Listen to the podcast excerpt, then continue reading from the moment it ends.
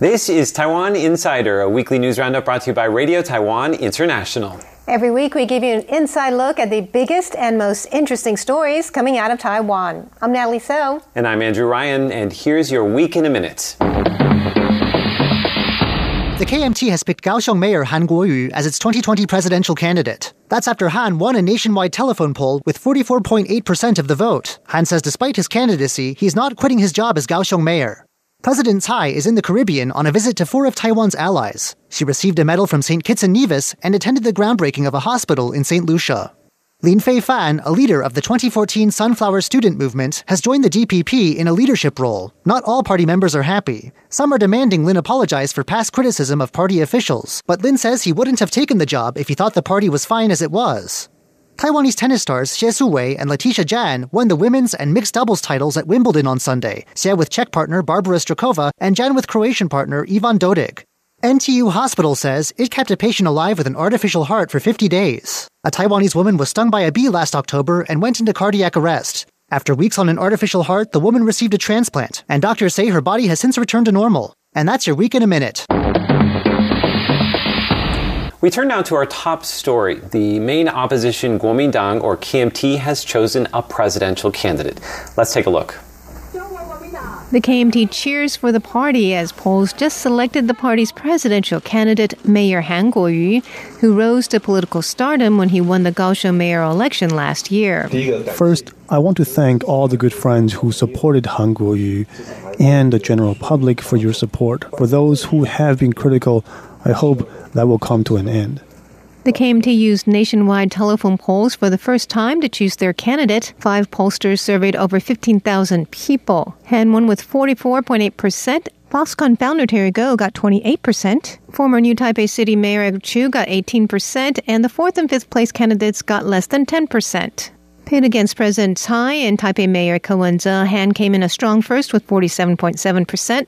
The top came to candidates all came out ahead of candidates from other parties, but Mayor Han had the strongest lead. So will Han continue on as Kaohsiung mayor? I will continue to manage the city as Kaohsiung mayor.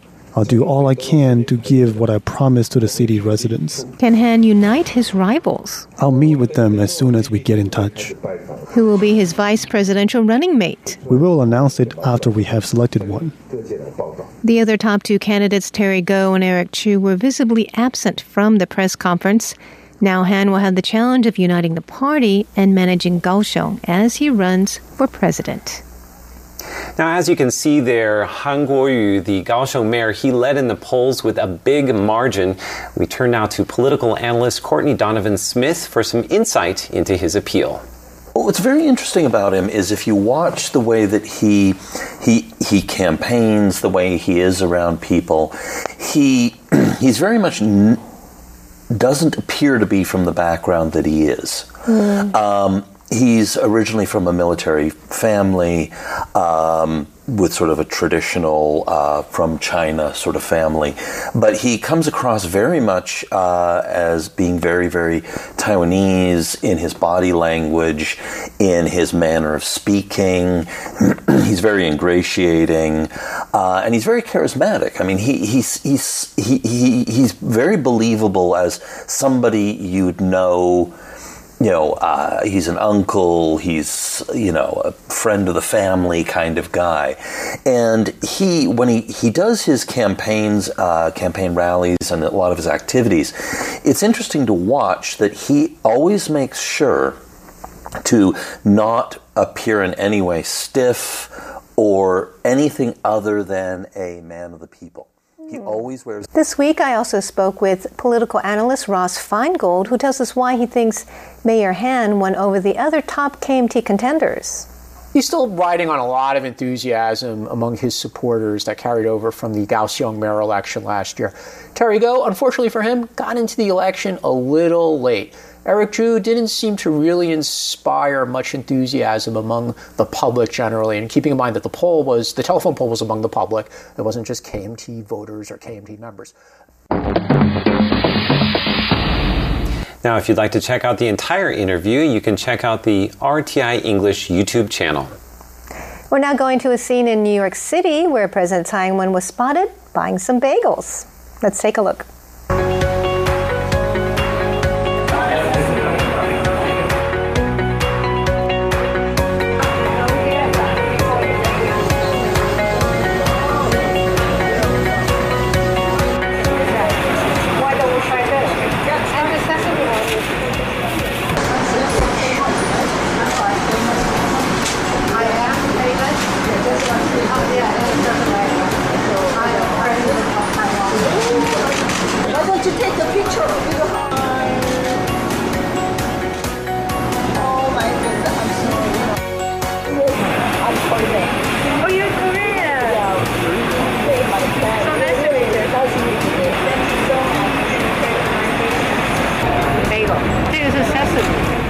I have to say, I always like seeing um, presidential candidates doing things that normal people That's would do. true. Shopping. And bagels. Bagels. That, that makes me miss bagels. yeah, me too. So she spent two days and two nights in New York on her way to the Caribbean. Let's take a look at some more highlights from her trip. The trip was Tsai's first to New York as president. It was also the first time that a Taiwan president was able to hold a reception for UN representatives of diplomatic allies at Taiwan's representative office with the media there. Now, other highlights included meeting with U.S. congresspeople and a private speech at Columbia University. President Tsai is visiting four Caribbean allies Haiti, St. Kitts and Nevis, St. Vincent and the Grenadines, and St. Lucia. She has received a warm welcome and is strengthening ties with allies in the region. Her 12 day trip will end on July 22nd with a two day, two night stopover in Denver.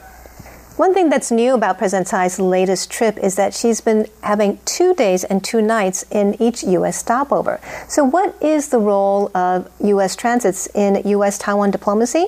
Well, that's the topic of today's Taiwan Explained. In today's Taiwan Explained, I'm going to tell you about the role transit stops have played in U.S. Taiwan diplomatic history. All righty, Nally, are you ready? All right, I'm ready. Deep breath, 60 seconds on the clock. Go. Taiwan U.S. presidential stopovers are symbolic of U.S. Taiwan ties. Now, Lee Teng-hui was the first to ask for one. The U.S. let him refuel in Honolulu, but did not let him leave the military airport. Lee, in protest, did not leave his airplane and wore pajamas when a U.S. official met him. The next year, the U.S. let him attend his Cornell University reunion, where he spoke about Taiwan democracy. But China was furious and shot missiles near Taiwan leading up to the first Democratic presidential elections, and the U.S. also sent aircraft carriers to the region. Lee Teng-hui won the election. Now, Chen Shui-bian was the first Taiwan president to visit New York City, but near the end of his term, when he was not on good terms with the U.S., they made him transfer in Alaska, which he said was inconvenient, uncomfortable, and indecent. Now, Ma Ying-jeou enjoyed many U.S. stopovers with little fuss from Beijing, and the highlight of Tsai Ing-wen's recent trip was that she got to meet UN envoys at Taiwan's representative office. Can I add a line? Yes, of course. And speak at Columbia University. Excellent job, Natalie. And that is this week's Taiwan Explained. Up next, Taiwan by number. Each week on Taiwan by Number, we bring you a facet of life in Taiwan by way of some digits. And this week, Natalie, we're going to be talking about tea. Cool. Do you know anything about tea? Nothing. I don't drink too much tea, so Good. This is going to probably be won't get anything right. So, first of all, uh, one of the most popular types of tea is the types of teas that you can order at the drink shops in Taiwan. So, everything from bubble tea, boba, pearl milk tea, shouyao bei, the, the shaken teas.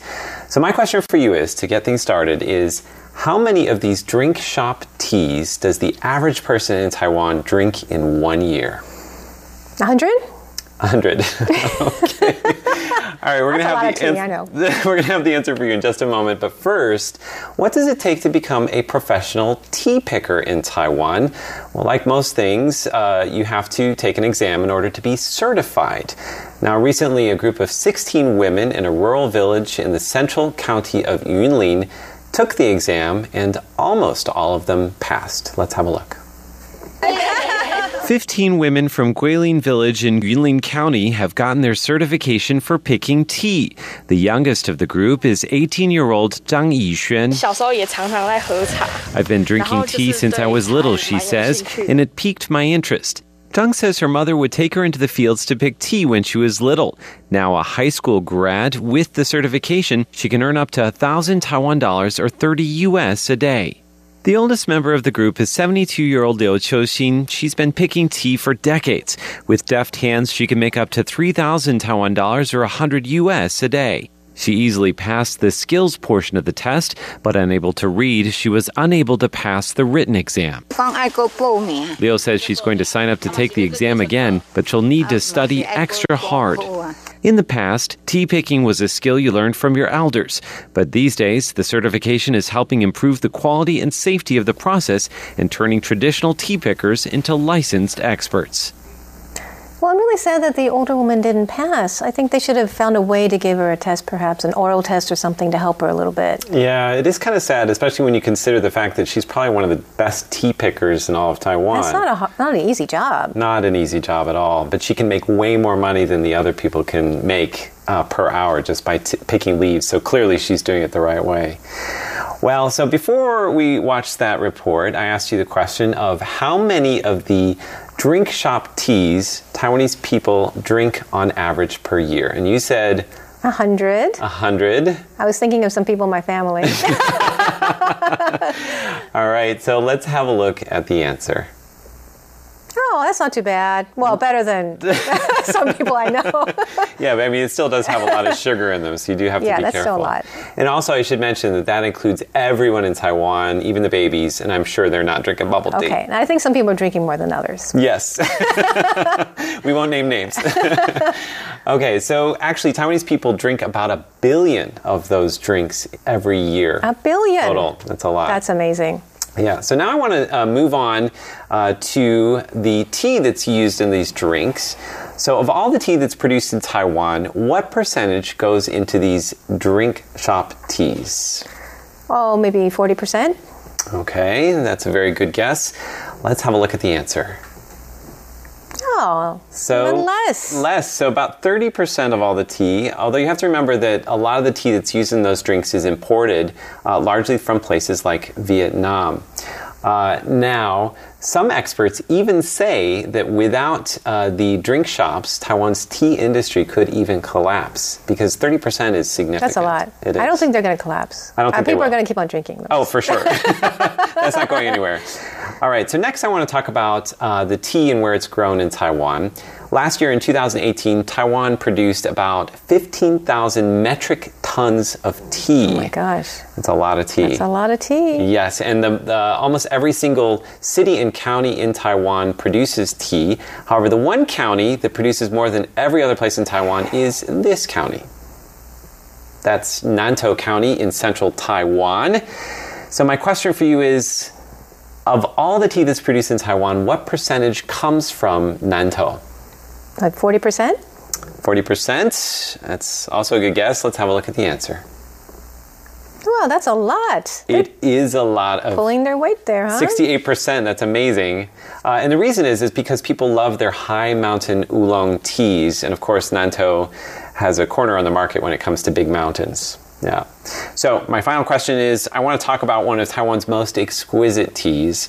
Uh, it is a bit more rare and more difficult to produce, and it has a great flavor. It's called Dongfang Meiren Cha, or Oriental Beauty. Have you heard of it? I've it? heard of it. Sounds exotic. I don't know what. I never tasted it though. Okay, so this tea, what makes it so interesting is that the flavor is actually created by little bugs nibbling on the leaves. And I had no idea. I'm glad I never had it before. Well, that actually creates a, a very interesting taste. It creates a chemical reaction within the leaves, uh, and it Oh, gives it the unique taste that it has that makes it different from other oolong teas. Now, this tea is so exquisite that every year, it's a summer tea, so every year in the summer in Hsinchu County, which is the most uh, popular place for this tea to be grown, experts gather together and they choose the top grade of Oriental Beauty tea. And then, so this is uh, the top grade out of all of the teas that are submitted, so like maybe 1,300 batches of tea. And then everybody watches to see how uh, much money that tea will go for. And they're actually going to be doing this this Sunday. So, my question for you, Natalie, is for the top grade tea this year, what is the projected price for kilogram in US dollars? U.S. dollars. Is it a whole lot? It's a whole lot. A thousand U.S. dollars? Mm, You might want to go up a little bit. Five thousand? All right, are you ready for the answer? That's a lot already. It is a lot already. Okay, let's have a look at the answer. Oh my gosh! I can't believe that. Twenty-six thousand Just U.S. for dollars tea. just for tea. And just to give you an idea of like how much this tea would go if you're going to buy a little can of loose leaves. Uh, so usually those cans are about 150 grams. That will go for about 4,000 U.S. dollars. Oh my gosh! So you're not going to I don't think I'm going to be drinking that anytime soon. if you um, have some and you'd like to make a cup for me and Natalie, we would love to sample it. I would like to sample it. Yeah, you can leave a comment below. All right. Actually, I have one more thing to say Oh, too. okay, great. This tea has another interesting name. It's called Peng Feng Cha or Braggart's tea, and some people say that's because the price has gone up so much. So even though the little bugs are nibbling on your leaves, and you can only take about forty or fifty percent of those leaves to market, the price has almost tripled in the last decade. So those tea growers have a lot to brag about. They're pretty rich too, huh? yeah, no. All right, so um, let's go on to our next segment hashtag Taiwan and see what's trending on social media. This week on hashtag Taiwan, RTI social media expert Leslie Liao tells us what's trending in Taiwan. Hey, everybody. Hey, Leslie. How's it going, Leslie? Good. So, what do you have for us this week? Well, this week we found out who the two major contenders are g- going to be in next year's presidential election. So, of course, that's what people are talking about. Uh, we begin with a tweet from Brian Hyo who says Korean fish versus English vegetable. Now, of course, uh, Korean fish and English vegetable, those are homonyms. Hanguoyu sounds like Korean fish in Mandarin. And of course, uh, Tsai Ing-wen sounds like vegetable English as well. Corinne Friedman boiled down the 2020 election to just four emojis Korean flag, fish emoji, UK flag, and lettuce emoji. That's pretty clever. And on the day that the KMT made the announcement, a meme started trending on social media. So, Watch Out Taiwan is a self described uh, public watchdog organization. It posted this image along with the caption The KMT primary results are out. Han Kuo-yu wins the nomination with 44.8% support. However, that is less than the approval rating of Hong Xiu-chu, who won with 46.2%. Now, of course, Hong Xiu-chu, she was the person that the KMT picked in 2016, at least initially. She was later replaced just before the election by Eric Chu, who was at the time the mayor of New Taipei. Now, this time around, Eric Chu didn't fare as well in the race to become the KMT's nominee. Let's take a closer look at the meme. As you can see, Tsai is on the left with a cat. She's known for her love of her cats. And on the right, Han is being manipulated like a puppet. He's known to be very China friendly. And on the bottom, Taipei Mayor Ko Wen-je is seen saying, I'm considering a run. Now, after the KMT primary, people were also very interested to see what the second place winner, although I guess it wouldn't be a winner if you're running to become the nominee, uh, that's Foxconn founder Terry Gou. People were interested to see what his response was. That's right. Many people remember that when Terry Gou first submitted his candidacy, he said that the sea goddess came to him in a dream and told him to run for president. KD Lilly tweets, I'm Catholic, but I'm pretty sure that when Mazu appeared to Terry Gou, she told him to make a run for president even if the KMT primary doesn't go his way, right? Now, Gou has not revealed whether or not he will participate in next year's election as an independent.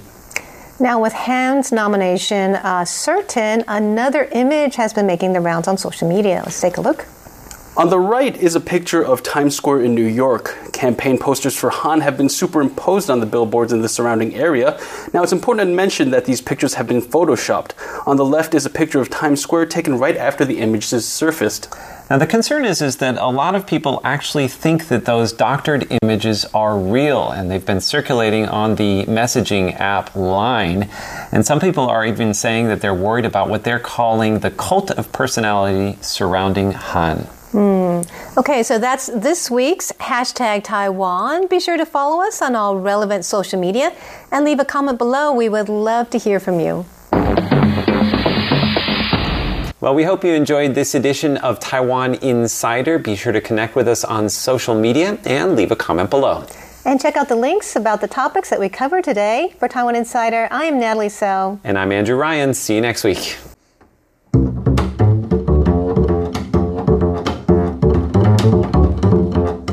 Taiwan Today with Natalie So. Hello and welcome to Taiwan Today. I'm Natalie So. Taiwan has made some recent strides towards transitional justice, trying to right the wrongs of the past and help give victims of Taiwan's authoritarian era more clarity and closure. The legislature recently passed a law to declassify files relevant to tens of thousands of sensitive names and phrases during Taiwan's authoritarian period. Taiwan also has cleared the names of around 6,000 people who were wrongly convicted and even killed during the White Terror period. Today, to talk with us about Taiwan's progress in transitional justice, is an expert on criminal justice and human rights in Taiwan and China, Seton Hall University law professor Maggie Lewis. Join Andrew Ryan and I as we talk with Lewis about transitional justice in Taiwan and also about the extradition bill in Hong Kong. Lewis first tells us if she thinks that transitional justice can help heal some of the divisions in Taiwan society. You know, part of it is law. I'm, I'm a lawyer, I'm a law professor. I, I believe that law is you know, important. And we have these new laws dealing with um, not just the most recent, but going back compensation for victims. We're dealing with, um, you know, as you said, declassifying documents.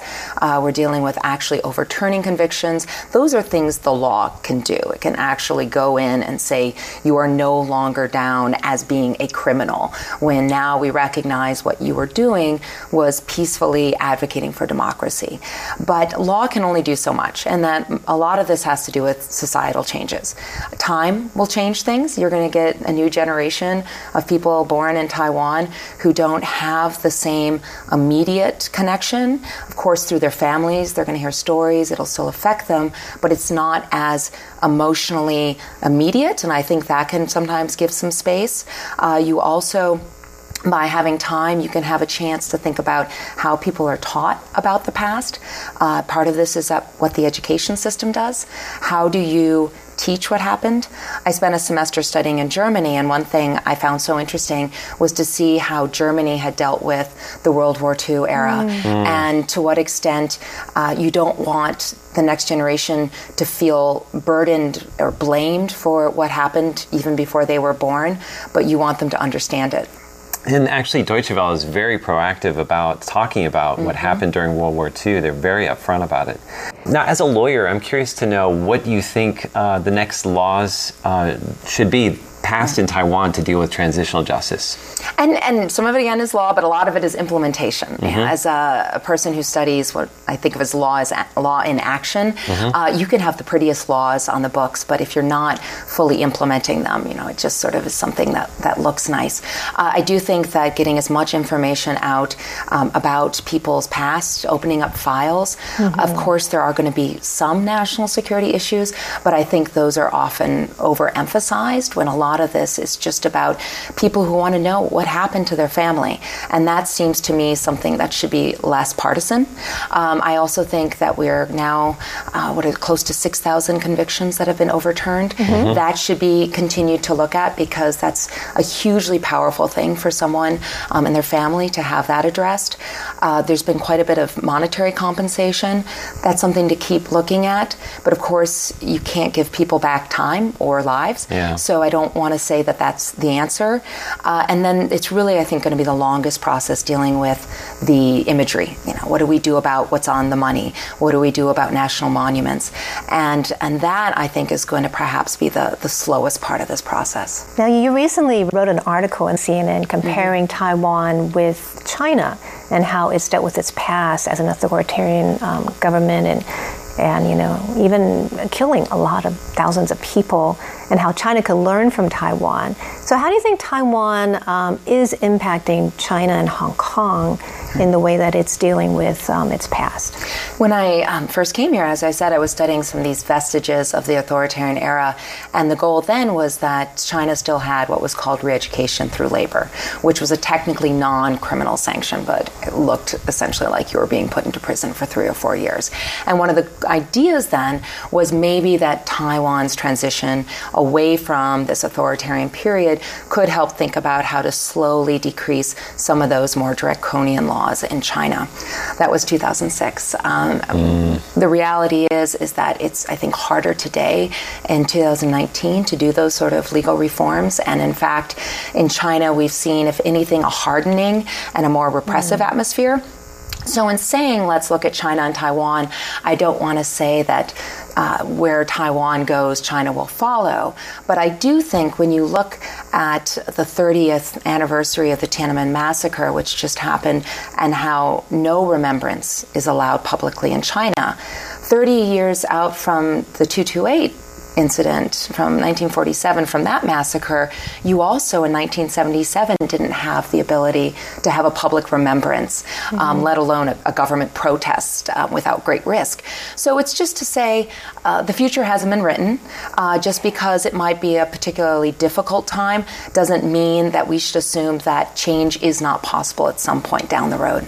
So, what do you think could help affect change in China? I, I, I, think getting information is so important. I, I worry a lot about uh, restrictions on access to information, and we've certainly seen that uh, just in you know, the past month with the you know, massive protests in Hong Kong. I was uh, in uh, in Kunming in, in, Yunnan Province when the first of those uh, marches were happening, and I was with a group of very well-educated, informed uh, Chinese citizens, but yet they had no news of what was wow. happening in Hong Kong. Mm-hmm. And uh, you know that that I think makes it very difficult. So without access to information, it's hard to make informed choices. I want to talk a little bit about the push uh, against the extradition law in mm-hmm. Hong Kong. Uh, this, of course, is not related to transitional justice, um, but it is right. your field. It is also has to do with law in China and in Hong Kong. Now, the extradition bill, of course, uh, would allow for sending people from Hong Kong to China uh, for prosecution, uh, and these would be either convicted or suspected um, people who, you know, suspected to have committed a crime. Um, how much of a concern is that for Hong Kong? Yeah, and it was, uh, I, and I did not expect that you know what, one to two million people would have taken to the streets over this. I think it was uh, really surprising how of the many issues that could galvanize society that this really struck a chord. And I think it was in part because it cut across groups. It wasn't just an issue for the young, or it wasn't just an issue mm. for the business community. You know, this is a way that a lot of people in Hong Kong suddenly felt vulnerable, mm. and uh, and it was because I think that there's a lack of safeguards that were in the proposed bill. And we can debate whether it's it's dead, it's not withdrawn. We don't know if it mm-hmm. will be revived like a phoenix from the ashes. But that this I you know this this worry that even though extradition, transfer of suspects between countries or jurisdictions happens regularly, that's not surprising, but there should be in place just fundamental safeguards about why the person is being transferred, what kind of process will they face once they get there, and uh, and you could see the the Hong Kong populace saying we don't feel confident that we're going to be treated fairly through this process, and that was really telling. And usually with extradition bills, it's when a country kind of trusts the legal system of the other country. And it's that scenario in which they would set mm-hmm. up this sort of extradition bill. So it's a clear sign that the people of, of Hong Kong don't trust the judiciary in China. Yeah. Uh, now, as a lawyer and somebody who really understands the law in China, um, do you think that that's valid? It's valid to have concerns, and and part of it is there is a lack of transparency, and so we know some things, and then there's a lot we don't know. But what we we do know is there's an over 99% conviction rate, and wow. a high conviction yeah. rate wow. is not surprising because if if prosecutors are doing their jobs, they should not charge someone unless there's a high likelihood the person would be convicted. Mm-hmm. Otherwise, mm-hmm. prosecutors are charging too widely. So right. high conviction rate alone, I don't worry about. That high, you start to wonder, is there really a searching process at trial beyond once that indictment is brought? What is a normal conviction rate? You know, and what is normal? I mean, the U.S. Uh, I always say don't study the U.S. system because uh, the U.S. is you know we the U.S. functions based on plea bargaining. Uh, mm-hmm. you, you, can basically not find trials for misdemeanors for light crimes. Um, there are more trials for the felonies, the more serious crimes. But even then, almost all cases in the U.S. are dealt with versus uh, just by a bargain that you agree. And so, in that way, it's kind of hard to say which ratio or what percentage.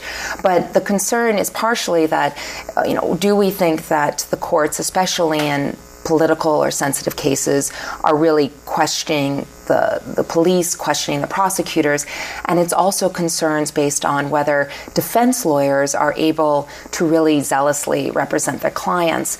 And you know, there are a number of defense lawyers who've been disbarred. Um, they've even been you know convicted of crimes themselves. That it is it is valid for the people of Hong Kong to worry about what kind of system they would face. Mm-hmm.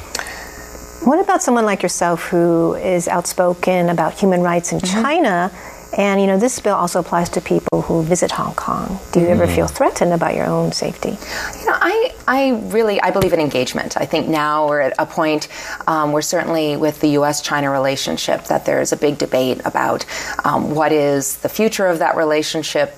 Trade has been in the news the most, but just more generally, uh, how do we engage? How do we deal with each other?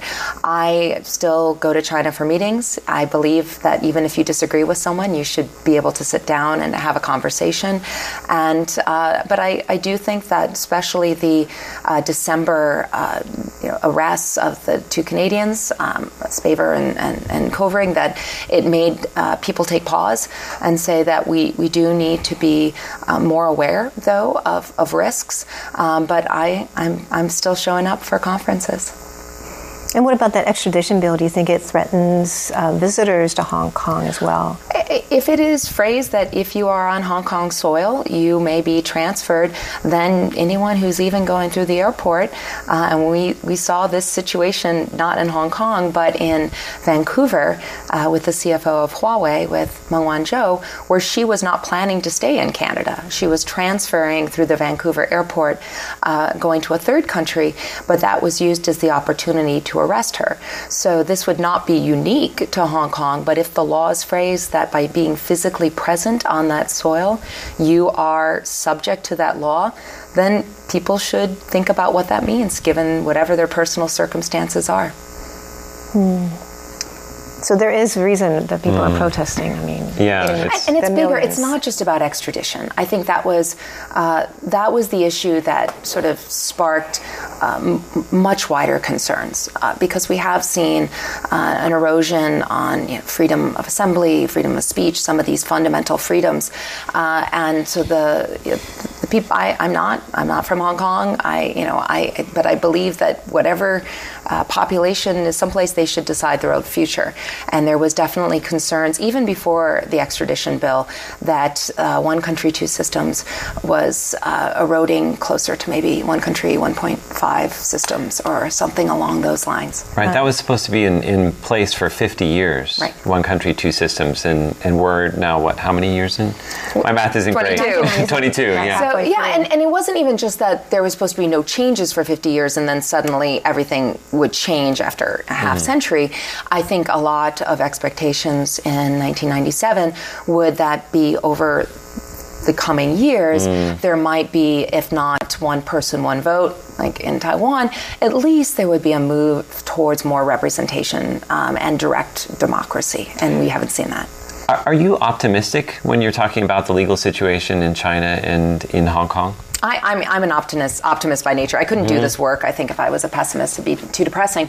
But um, I'm a long term optimist, and mm-hmm. I think when you look at uh, history, you see that there's more challenging periods, um, more repressive periods.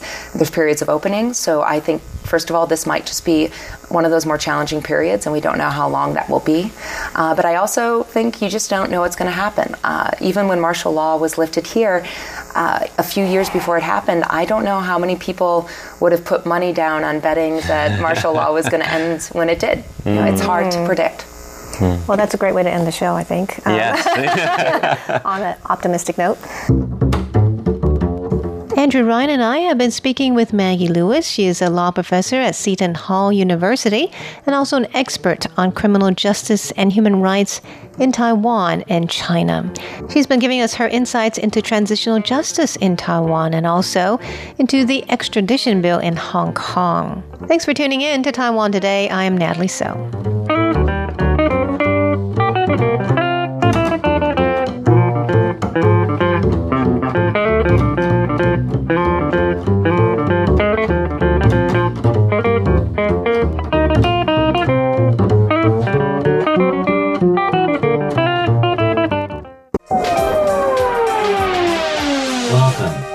RTI Time Machine.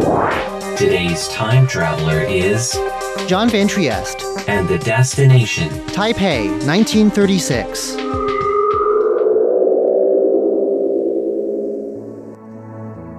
In an area of Taipei known for its bookshops, there's a shop that's become more and more unusual over the years a bookshop. As a great number of the local bookshops go, the Hongrutang Book Company stands out more and more. In part, this is because the bookstore has been open since 1936. But this bookstore is also notable in that many of its books are in a foreign language, Japanese. Inside, you'll find many books that other bookstores in Taiwan would shrink away from selling. Specialized Japanese books on different aspects of science and technology, for instance. It's a niche market, to be sure, but the bookshop keeps marching on, even as many local Chinese language bookshops go under. How has the store made it for more than 80 years? And why does it continue to succeed? Here to share his thoughts is third generation shopkeeper Huang Chengye. 一九三六年，那是民国二十五年了、我这个祖父叫黄志俊，他那个时候是第一任的。 The shop was founded by Mr. Huang's grandfather, Huang Zijun, a man who did not come from a bookselling background. In 1936, when the shop first opened, though, his business did well, in part because of its excellent location. Taiwan had by then been under Japanese colonial rule for just over 40 years, with colonists from Japan and at least a generation of local children educated through the Japanese language. The shop's original location happened to be close to a number of important schools and official headquarters, giving it a ready made reading public. No catalogs of available books were made in those early years.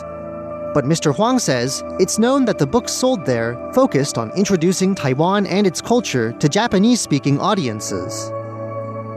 During the difficult years of the Pacific War the following decade, it's also known that the shop went into the business of lending out books and magazines for a fee. 出入的书都要经过教育厅这个核准的啊，然后要每一本书都要。 On the surface, the end of the war in 1945 looks like it should have obliterated the market for Japanese books. Japan turned over Taiwan to the Republic of China government. The Japanese colonists left, and the new government imposed Mandarin Chinese as the new medium of education. The new government also had a thoroughly anti Japanese attitude, having spent many years in bitter fighting with Japanese forces on the other side of the Taiwan Strait. After the handover, it would be around 20 years before Japanese as a foreign language would be taught at a Taiwanese university again. Mainly, though, there was the fact that Japanese books, or any foreign books, were difficult to come by. The new government was deeply authoritarian and heavily suspicious. It placed Taiwan under martial law, and importing books required permission from multiple government agencies. There was a whole bureaucracy involved the Taiwan provincial government, the Government Information Office, everyone down to the local police stations would get involved. All of these bureaus and offices had to be satisfied, both when the books were brought into Taiwan and after they were on the shelves, too. Mr. Huang says periodic inspections of bookshops did take place. And yet, at this stage, Japanese was a deeply useful language for Taiwan.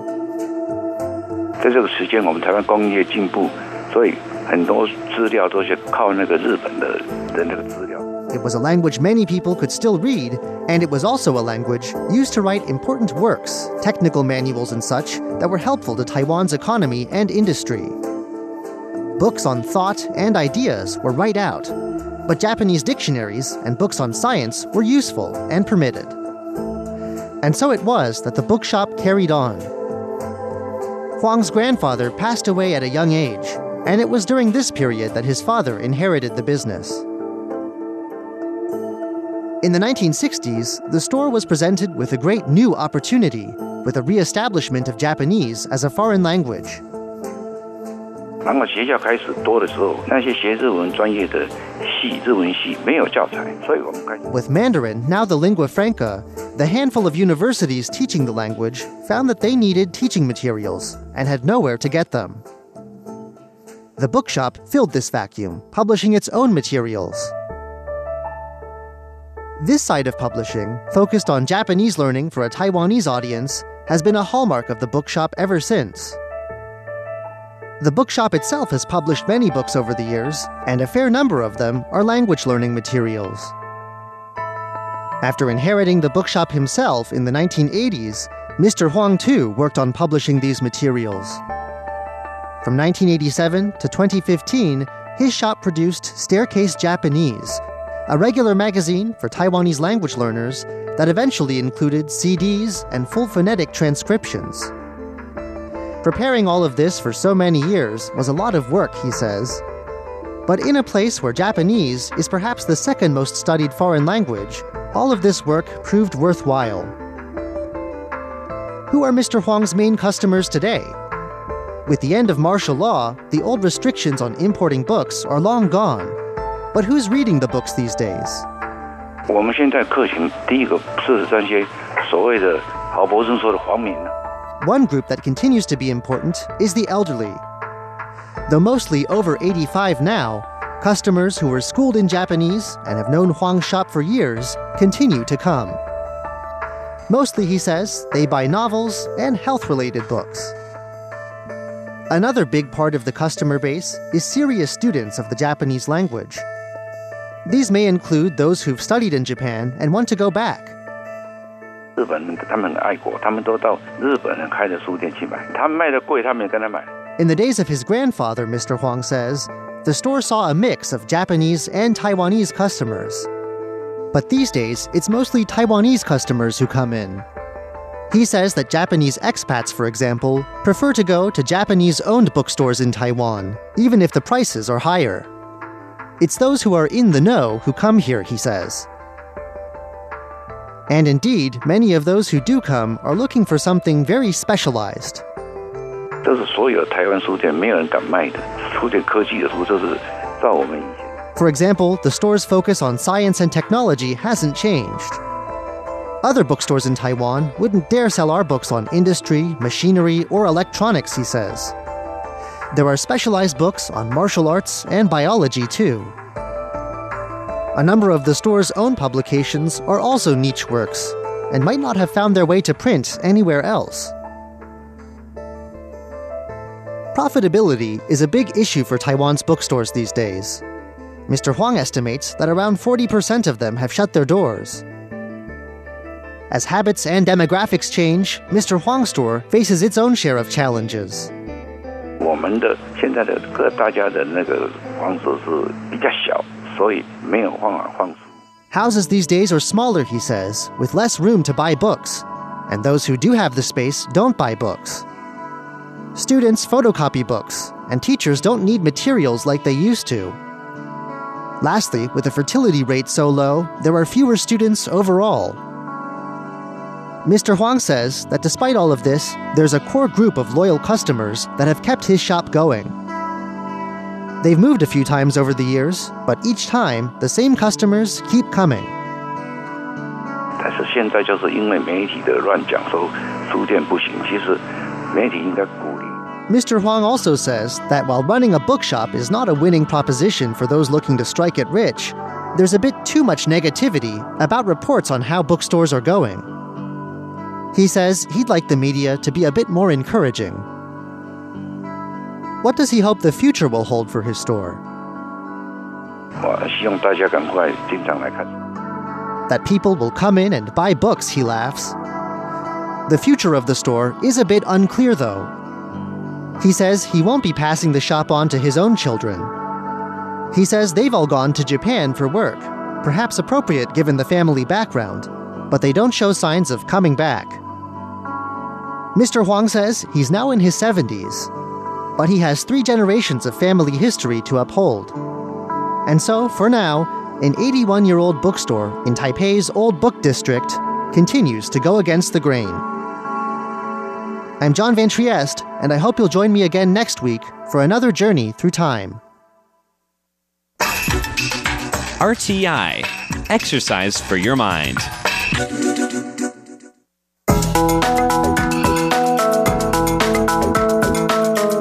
is Taiwan Explained, brought to you by Radio Taiwan International.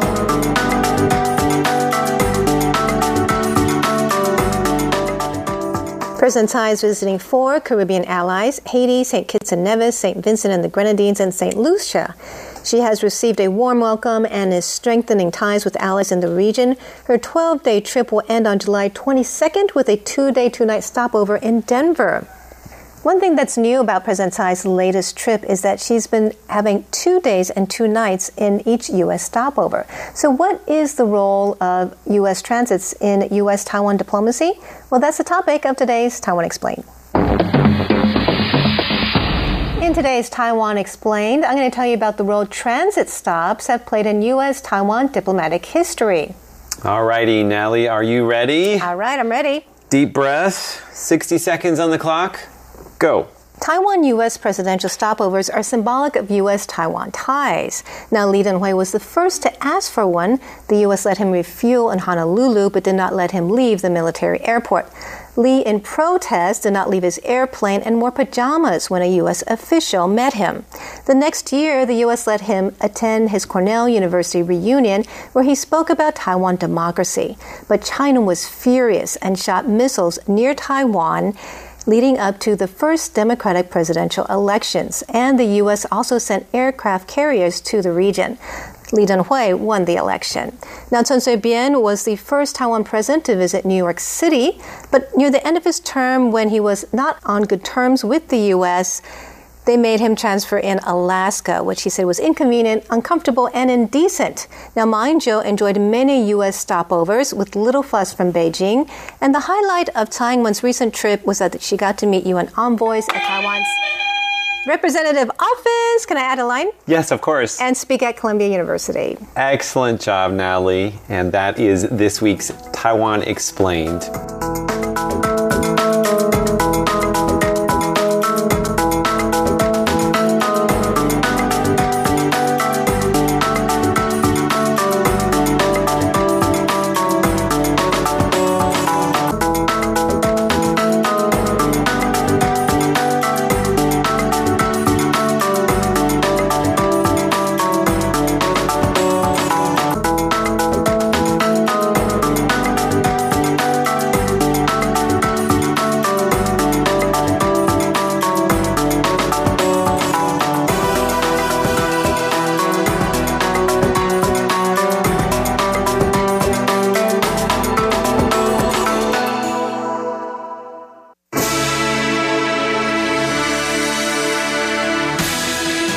For listening to Radio Taiwan International, broadcasting from Taipei, Taiwan. Check out our website at english.rti.org.tw. Again, that's english.rti.org.tw for the latest news and features from Taiwan. You can also listen to our programs and watch videos as well. Our 60 minute English language program can also be heard every day at the following times and frequencies.